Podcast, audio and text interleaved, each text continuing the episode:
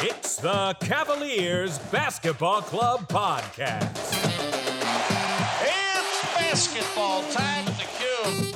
LeBron left to the circle, left to the lane. Gonna go all the way and hammer it home. Everybody, I mean everybody, on their feet. Sends it for three.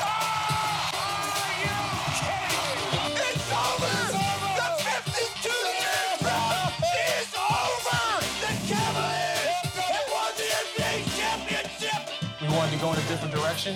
We wanted a different approach. 60!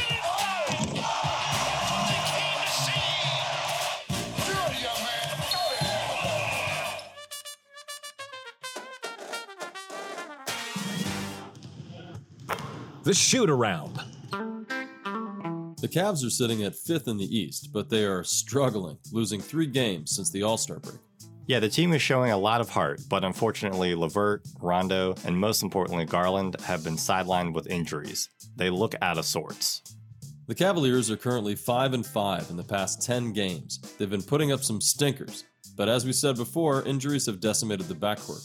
We're sitting at the fifth spot in the East, but are only four and a half games back from first. What do you think we have to do over these next 20 or so games to solidify a top three spot? I think the Cavs have a lot of things they have to do. One of the major things they need to do first is have hopefully Darius Garland play more. Garland has a back injury. Back injuries are they're finicky. We know that LeBron had an issue with his back for a couple playoff series. Backs are kind of like a mystery. They're part of the body that doctors don't know enough about. My understanding is it's a back strain, and I have had a pulled back or a strained back. I'm not a medical expert, but I know that it can be something that can nag at you for a while, and I'm not a professional athlete. So having him back and playing more consistently, I think is very important for the Cavs even if he isn't back consistently, I think the Cavs, a number one thing they really need to do is figure out their lineups. Lauri is back, so now we have the big three lineup, and that's been helpful. However, I think the team still struggles a little bit with that lineup at times when Garland is out because of the fact that Lauri's, and we'll get into this more, he's shooting okay. They don't have the most space on the floor with that big three. So I think JB still has to do some tinkering and adjustments to really help the team figure out on a night by night basis who to go with. JB has been consistent in going back to that big three lineup. He didn't even have that last year. His lineups were such a, a hot mess last year that nobody blamed him. But that doesn't mean that JB needs to keep hitting that drum if for that particular night, the small forward who is matched up on Lauri is being too too dominant, is allowing the other team to get into their offense better. So I think they need to kind of make those adjustments. For sure. Garland, I think that's the best place to start. His back injury is concerning. He's had some issues in the past with other injuries. So clearly, this is going to be something they're going to have to watch out for moving into the rest of his career. And I hope they're looking at diet. I hope they're looking at anything to kind of keep inflammation down because that's going to be key to helping whatever is going on with his back.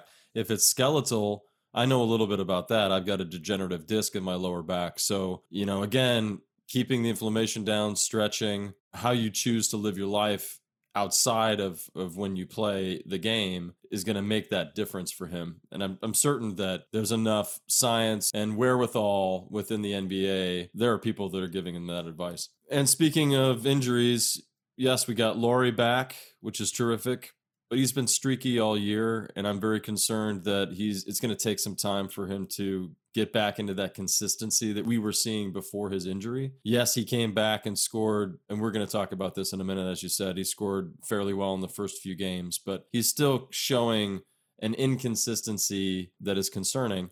And then uh, on top of that, you know, we still don't know what we're going to get from Caris LeVert. He's a dynamic player in and of himself, and he he could kind of throw the train off the tracks if he comes in and doesn't understand how to fit in the way we need him to this year. We have a lot of pieces and parts that we have to figure out how they fit, and that's really going to be the the biggest goal that I think they need to achieve over the next 20 games or so. going into that though, something that I've been noticing that they have been sorely lacking with over the last 15 games, maybe 10 games. If they don't get back into that top five defensive form that they were in in the first half of the season, I don't feel as excited or as hopeful for the prospects of us going deep into the playoffs. I still think we're going to make the playoffs. But defense is key to us actually reaching, you know, as close to the finals as we can get. So what do we think we can do or what do you think the team can do to adjust and start playing more solidly on the defensive side? For me, you know, if I let me actually have a complete thought so you don't have to make five cuts.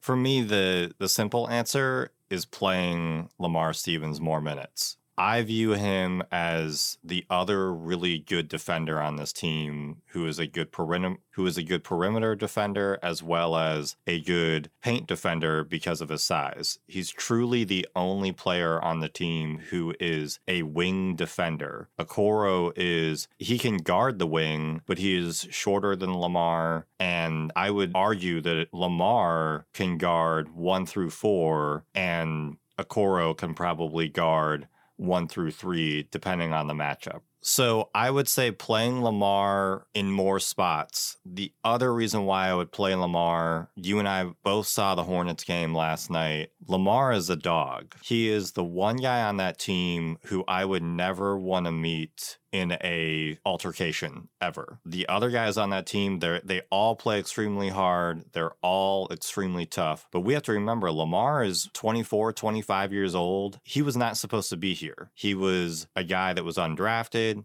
He has fought for everything that he has earned. All of these guys have. Not saying that they're not fighters. Not I'm not trying to diminish any of them. But for my money, Lamar is the one guy on that team who, if another opponent thinks that they are going to punk the Cavs or they're going to physically dominate the Cavs, I don't see that type of attitude when Lamar is on the floor because I think guys do not want to mess with Lamar in any capacity. So I'm not really sure why JB hasn't played him more often you and I remember the days of 80s and 90s basketball. I'm not saying Lamar needs to be that type of player, but one thing that Larry Bird used to do a lot when the Indiana Pacers were more dominant is he would play the Davis boys. The Davis brothers is, is what they would call them. They were big physical dudes who nobody messed with. The Cavs have big guys, but they're more slight and they're all tough, but they're not as physically imposing as Stevens is. So I would play him in more minutes just to have that option. Last year, we saw him man up on Zion Williamson. In the Charlotte game, I would have loved if he manned up on Bridges more instead of Lauri having to be there. Lauri is great, but he's not as physically imposing pound for pound as Lamar. So I think it kind of starts there with that type of mentality even just looking at the stat line of what he's done even since February 4th, he's had a couple of games where he's had 16 minutes, 11 minutes, eight minutes. So they're getting him out there a little bit more, but there are games where he's not played at all. And certainly the matchups make a difference. But one of the things that I appreciate about the way that Bickerstaff has this team operating is that I've said this before, they're playing more inside out basketball. They're starting a lot of their offense underneath with these tall tree guys that they have, and they're allowing Allen and Mobley and Markkanen, Garland even to penetrate and get the ball inside and maybe kick it out for three. But when they're really operating at their best, they're maybe taking 25 or 33s a game and then the rest of the shots are coming inside mostly. Stevens' game doesn't really allow for a lot of swinging out to the outside, and he's going to be shooting threes for you. His first season, he averaged 16% from three. This season, he's averaging 28.9, so that's a terrific improvement. And he's actually gone up a full minute in his average minutes a game from 12 to 13, almost 14 minutes a game. So he is seeing more playing time. His most of his stats have nothing but improved. But if you're gonna need him out there to make threes, then you're not gonna play him. And I think they've been stuck some of these games into falling in love with the outside shot. And maybe that's influencing Bickerstaff and he can't put Stevens out there because the team is just operating that night more from the perimeter and he doesn't feel that he can run any plays that will utilize Stevens' skill set. So in, in one hand, I think Stevens is is kind of getting in his own way. He needs to get that percentage up by four or five percent, and then they could rely on him more to come off the bench. But I agree with you. At some point, what do you care more about? And if you put a guy out there defensively to make a stop, get your offense to change. The one thing that I have been frustrated with Bickerstaff's running of the team this year is the lack of kind of timeouts to crush certain momentum. And I've often thought, well, maybe he's just trying to prove a point and let them learn a lesson, and he can't always bail them out of a bad situation. But I also feel like sometimes he just kind of lets them call the plays, or maybe not call the plays, but just kind of run the same sets over and over to see if he can find any vulnerability. And I'd rather see them really completely change what they're doing from quarter to quarter and see if that makes a difference, especially those nights when they're only scoring like 18 points or less in a quarter. It's just been brutal. So, yeah, and the quarters where we cannot shoot, defense is the only way we're going to win those games. And it, it just hasn't been there. I think everything that you said there was right on. And I don't think either of us envy the position that JB is in. We both think he's doing a great job. I look from how the team has come out this season, and they've said that our identity is we are dogs. We're letting people know, let them know. The NBA is on notice because of our physicality and our defense. Your defense is your bread and butter. I don't think Lamar is getting the chance to show that his defense will turn into offense. Because you're right, he has improved as a shooter a little bit. It's still not NBA elite level, but you can tell that guys get annoyed playing against him. He is more of a stopper than Mobley in the sense of his physicality in the post, Love, and Lauri. Essentially, I just want opponents to feel the Cavs on the floor physically and defensively and they their opponents are not feeling that right now. Their opponents believe they can do anything they want offensively on the floor. One final point on Stevens, he's averaging almost 14 minutes a game if he was averaging starter minutes, I think you could comfortably say that his stats would increase at least, you know, a percentage point, right? So, for example, uh, under assists, he's averaging 0.6 assists a game and 0.5 steals a game and 0.2 blocks a game, even though he's averaging 13.8 minutes. That's some nights he's getting 15, some nights he's getting two. And so, all of those numbers I think would be a lot stronger. I think he could easily average three or four assists. I think he could easily get almost a steal a game. And I think he could average close to a block a game as well with how defensively strong he is underneath. But one the one stat that sticks out to me is even though he plays these short minutes and he doesn't seem, seem to shoot the ball very well from the outside, shoots 47.3% from the field. So when he's out there, he does maximize his opportunities. He takes smart shots and he averages close to five points a game, even though he's really not out there for more than four or five minutes a night. Really. That's really how we often see him. It's these games where maybe he's in there for 15, 20 minutes that then pad out his stats. Lauri Markkanen is back from his high ankle sprain. We never got a chance to really talk about his play and how we feel about him as a player. How do you think his season has gone so far? Well, you know, I love starting with the stats and looking at what he did for the four years he was with the Bulls. He's on pace to play the most games he's had in a season since his rookie season, even though he has missed quite a few games due to injury. He's averaging really across the board, his stats are pretty much right on for his entire career. He averages around 43% shooting from the field, 36% from three, and that's what he's doing this year. He's a little bit low. He's almost uh, close to 35, 34.8% from three this year, 42.5% from from overall. So he was down a little bit in both categories, even though his minutes are up by almost five minutes from last year. But when you look at his sophomore season, he was 18 and 9, 18 points a game, nine rebounds a game was his average. He shot 36% from three. That's the Lauri and I want to see. If he was having those stats, then I would say, yeah, he's having a great season. Because there's a part of me when I look at his game, I feel like he underachieves. And the first two games he came back, he was 22 and 23 from the field. And then the next two games, 10 and 12, shooting one of six from three, two of six from three, two of seven from three. He's often throwing some bricks up there. And he also falls in love with the 15 footers are outside into the perimeter. He, he shoots a little too much on the outside, considering that he's a seven footer. But like you said, we've got all these tall guys on our team, but most of them are a little bit thin. So until they bulk up in muscle, and maybe some of them won't, they're not necessarily going to bang underneath the way that you want them to. And Lauri, even though they've wanted him to shift underneath more often in the game, I think he's still taking too many outside shots to be as consistent as we're hoping for him to be. I will say, I love his game. I've been excited ever since we got him. I think it's really cool that we have a seven foot guy that plays the small forward position and that it allowed us to move Okoro down into the two, which I think is his more natural spot, like we mentioned last episode.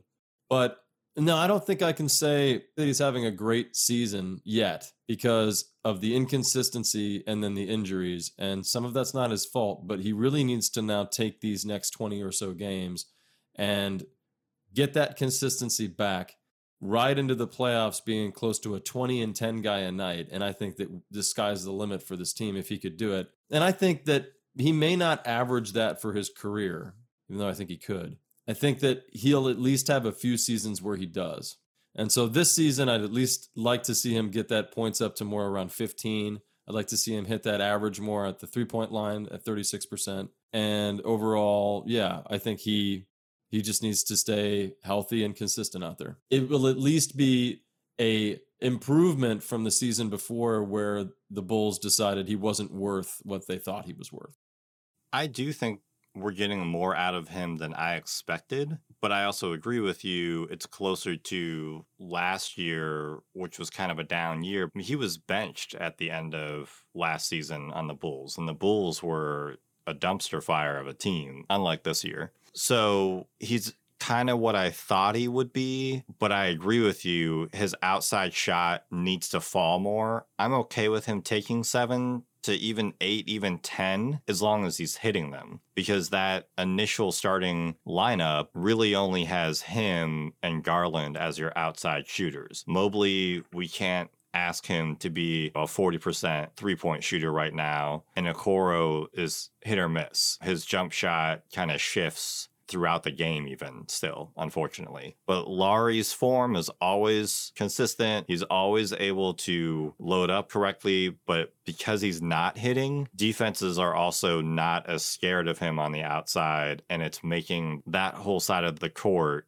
too compact and it's not allowing Mobley and Allen to have as much freedom as well. So I think if he can just get his numbers up to closer to 40% from three, that alone would help the season and probably guarantee us, I would say, 10 more wins. If he's able to get over 20 points a night and maybe somebody else off the bench like Jetty or, or Love can get another 20, that would be awesome for the team. Physically, the thing that has been the biggest surprise to me is he still is not like a physically dominant human for his size, but he has buried some players with his dunks. And I really need the team to work on a few sets that allow him to do that. I think for whatever reason, that sets a tone when you see a guy like Lauri who isn't known for his dominant, I'm going to slam this ball down into the bucket every possession that I get type of player. When he dunks on the opposing center or whoever, I think that really will spark the team just for that, at least that quarter. I would like to see the team run a couple more sets to try to get him free off ball to not always get the outside shot, but a few alley oops or the ability to drive to the basket and just say, just go for the dunk, even if you get fouled. The final seconds. As we mentioned, LeVert and Rondo are still out. Which one do you want back sooner? I kind of want LeVert back. If Garland is playing consistently and he's not going to be out every other game, I want to see LeVert on the floor sooner than Rondo, only because I want to see LeVert playing with Garland and I want to see LeVert have the ability to take over some quarters or some scoring possessions because I think the Cavs are really lacking that right now with having a ball dominant player who can get five buckets in a row for you. So that would be my answer is to get LeVert back sooner.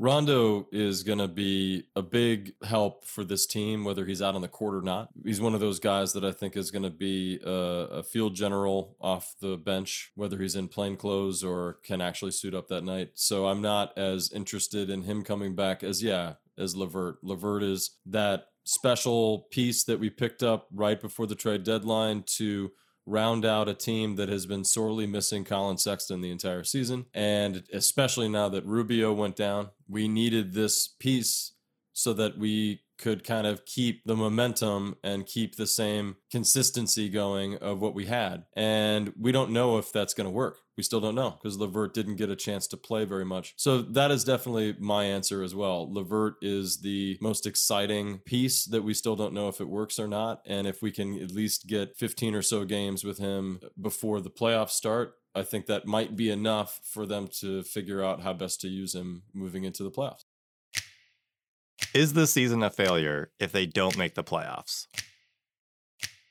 I think that for a lot of people that were not paying attention to this season leading into it, they wouldn't feel that way because they had no expectations of this kind of outcome. Last year, I kind of did. I, I, really felt like if we had stayed healthy, we could have squeezed into that seventh or eighth spot in the East. It's always pretty close down there. so this season has been a surprise. We've flirted with number one, and I I think we could have gotten there. Last episode, I said we we may. Now I don't think we will. I think we're still going to flirt with the top five for the rest of the season. And if we don't do that, if we fall out of the playoffs completely, I think it is a massive disappointment for what this team set out to prove and do. And uh, they, I think, will be really upset over it. And maybe in some ways that would just light the biggest fire under them. And the next year they'd win 60 games, but well, maybe not 60 games, but 50 games or whatever. You know, like, you know, win, winning winning a certain amount of games to the point where like they would just come out and crush. On the one hand, it might be a good thing in the weirdest of ways, but no, it, it would be a big disappointment for me if they missed this season. I kind of push on my answer because I agree with you with how the team and the players would react. I think every player on that squad would be extremely frustrated and upset with themselves if they didn't make the playoffs. That being said, for me personally, I would I have already viewed this season as a as a success. The season is not over. So for them to drop from right now where they are fifth, and as you pointed out earlier, at, at times they were even second in the East, to completely out of the playoffs, that would be extremely shocking for me. At the same time, they are still one of the youngest teams in the NBA. So them hitting some type of physical or mental wall and not making it, I could understand that. I'm not I'm not and I'm not trying to give people excuses. So I don't want the, I don't want them to hear this and be like, "Oh, cool. Some fans are totally fine with it." I would say me personally, I've already viewed this season as a success in my mind. That being said, all of the players and the organization they want to make the playoffs. They've talked about it. So I think ultimately it would be a big disappointment from that angle for sure. Did LeBron reach his prime in Cleveland? Yes. I think that LeBron was extremely dominant and moved into that upper echelon in Miami. But I would say his prime was in Cleveland because he led a team down 3 1 to beat the best regular season team by record in NBA history. And for me, prime means when you're at your most cosmic powers at, at the upper echelon of transcendent and that series against the warriors people finally were like oh I yes, he and Jordan can be talked about in the same paragraph. Before that moment, they weren't even allowed to be in the same article at times. So, yes, his numbers in this the third season with Miami where they won their second championship, I think he finally reached the capacity of of completely dictating games, but that was only one season and then he went over to Cleveland. So that's how I view it is he did something that was completely implausible even from my expectations of doing and that's how he reached his prime. I think when he went down to Miami, he grew into the man, the full adult male that he was going to be. I mean, he bulked up to almost a power forward center like body. He dominated down there. But really, when he came back to Cleveland and he shed the pounds and he moved back to being more of a straight small forward, he leaned down, but then his athleticism came back. His his skills polished up a little more. And yeah, he took the Cavs to four straight finals. And as you said, one finals where he should have won the MVP, and he only didn't because we didn't win as a team. They still kind of thought about giving it to him. So that's I haven't seen the same player since moving to LA. And I would think LeBron probably would tell you that he hasn't gotten better since going to LA. He's really needed Anthony Davis to step up and be in his prime so that LeBron could kind of have the twilight of his career work out in the end because he's just not in that full form that he used to be. And you and I know we're his age. so, you know, it's unfortunate, but, you know, father time that was probably the greatest benefit to his return to Cleveland that we not only got a championship from it, but that we got to see some of the best basketball he had left to play. Mm-hmm. And, you know, got to point it out. He hit the game winning shot in the All Star game in Cleveland. Good for him. That was a, you know, it was great. Everybody gave him the shot. And this will always be a town that, in my opinion, should, should champion LeBron, should cheer LeBron. Is Kevin Love's career better than Chris Bosh's?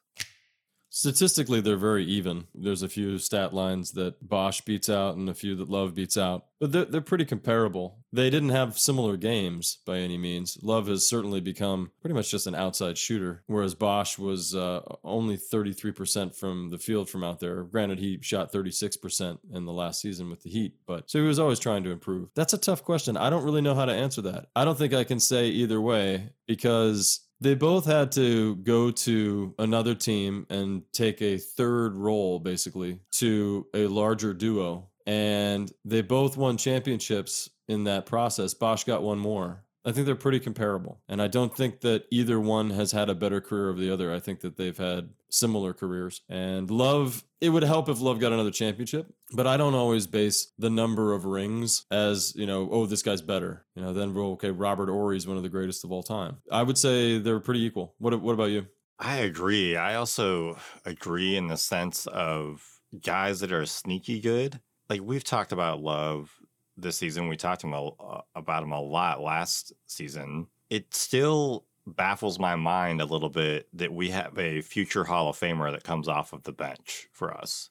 Like he's not talked about in that way. Love is a future Hall of Famer, but we don't.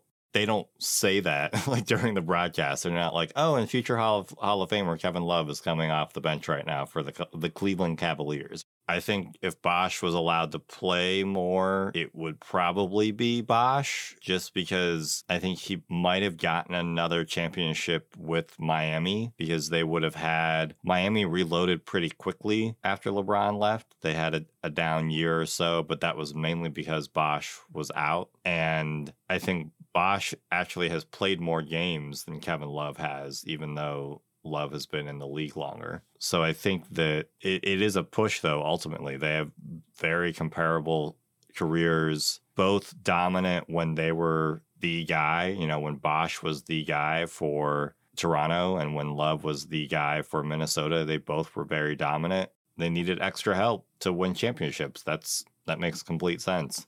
So I agree. I would I would say it's a push. Thank you for listening to the Cavaliers Basketball Club podcast. Let's go, Cavs!